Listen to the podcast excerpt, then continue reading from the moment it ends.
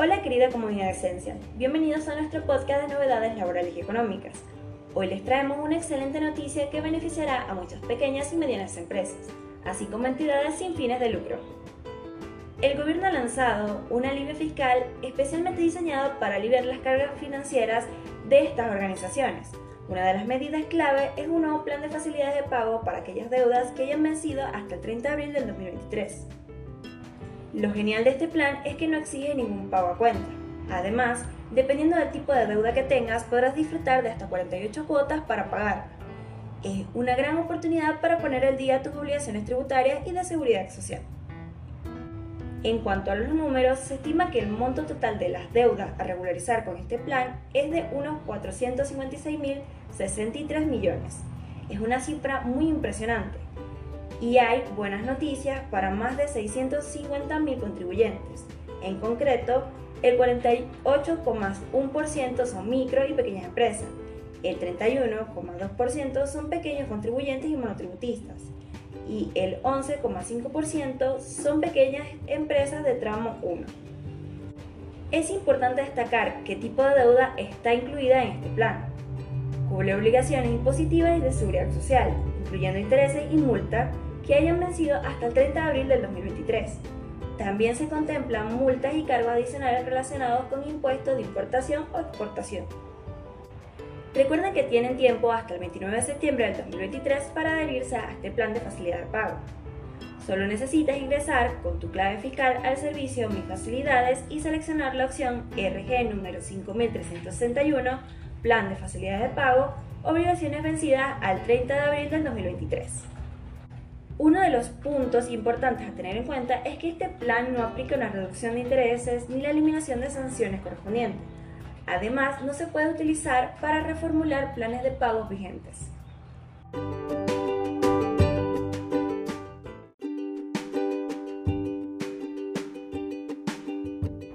Les traemos hoy también excelentes noticias para los jubilados y beneficiarios de planes sociales el gobierno ha oficializado un bono extraordinario de ingresos que se cobrará durante los próximos tres meses, junio, julio y agosto. Según el decreto 282-2023 publicado recientemente, se establece un refuerzo de ingresos previsionales sin descuento ni consideraciones adicionales. Veamos los montos específicos. En junio se pagará un bono de 15.000. En julio el bono aumentará a 17.000 y en agosto alcanzará la cifra de 20.000. Ahora es importante mencionar que no todos recibirán el mismo monto. Los beneficiarios serán aquellos que perciban prestaciones provisionales del CIPA, el subsidio por adulto mayor, el subsidio por siete hijos, la asignación universal por hijo y el subsidio por embarazo. Sin embargo, los montos varían según los topes establecidos. Permítanme explicarles cómo funcionan los topes de haberes para los diferentes montos del bono.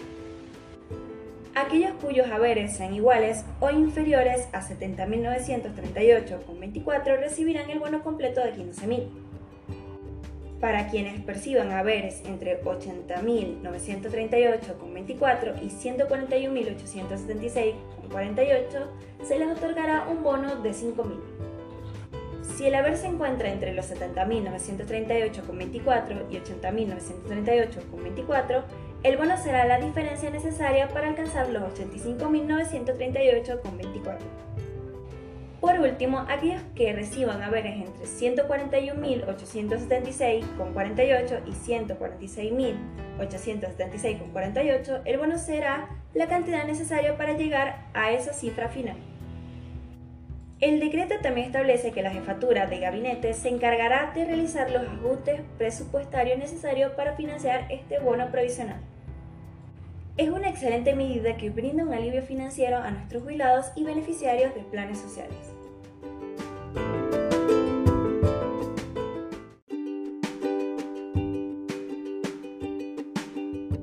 Nuestra última noticia del día es para aquellos que están alquilando una vivienda o planean hacerlo. ¿Quiénes deberán pagar los impuestos de la propiedad? Vamos a descubrirlo. Más allá de los gastos habituales como el gas, el agua y la electricidad, el mantenimiento de una vivienda también implica el pago de los impuestos, como el impuesto sobre los bienes inmuebles, que se cobra en cada municipio de forma obligatoria. La mayoría de los propietarios están familiarizados con los impuestos que deben pagar, pero la situación es diferente para aquellos que alquilan una propiedad, ya que las responsabilidades pueden variar según el acuerdo firmado. Según un informe de la inmobiliaria Tecnocasa, los impuestos que el inquilino debe pagar están establecidos en el contrato de alquiler. Por lo tanto, es recomendable revisar cada punto del contrato de alquiler antes de aceptar las condiciones establecidas por el propietario. Aunque en la mayoría de los casos es responsabilidad del propietario pagar el impuesto sobre los bienes inmuebles, existen contratos en los que se establece lo contrario.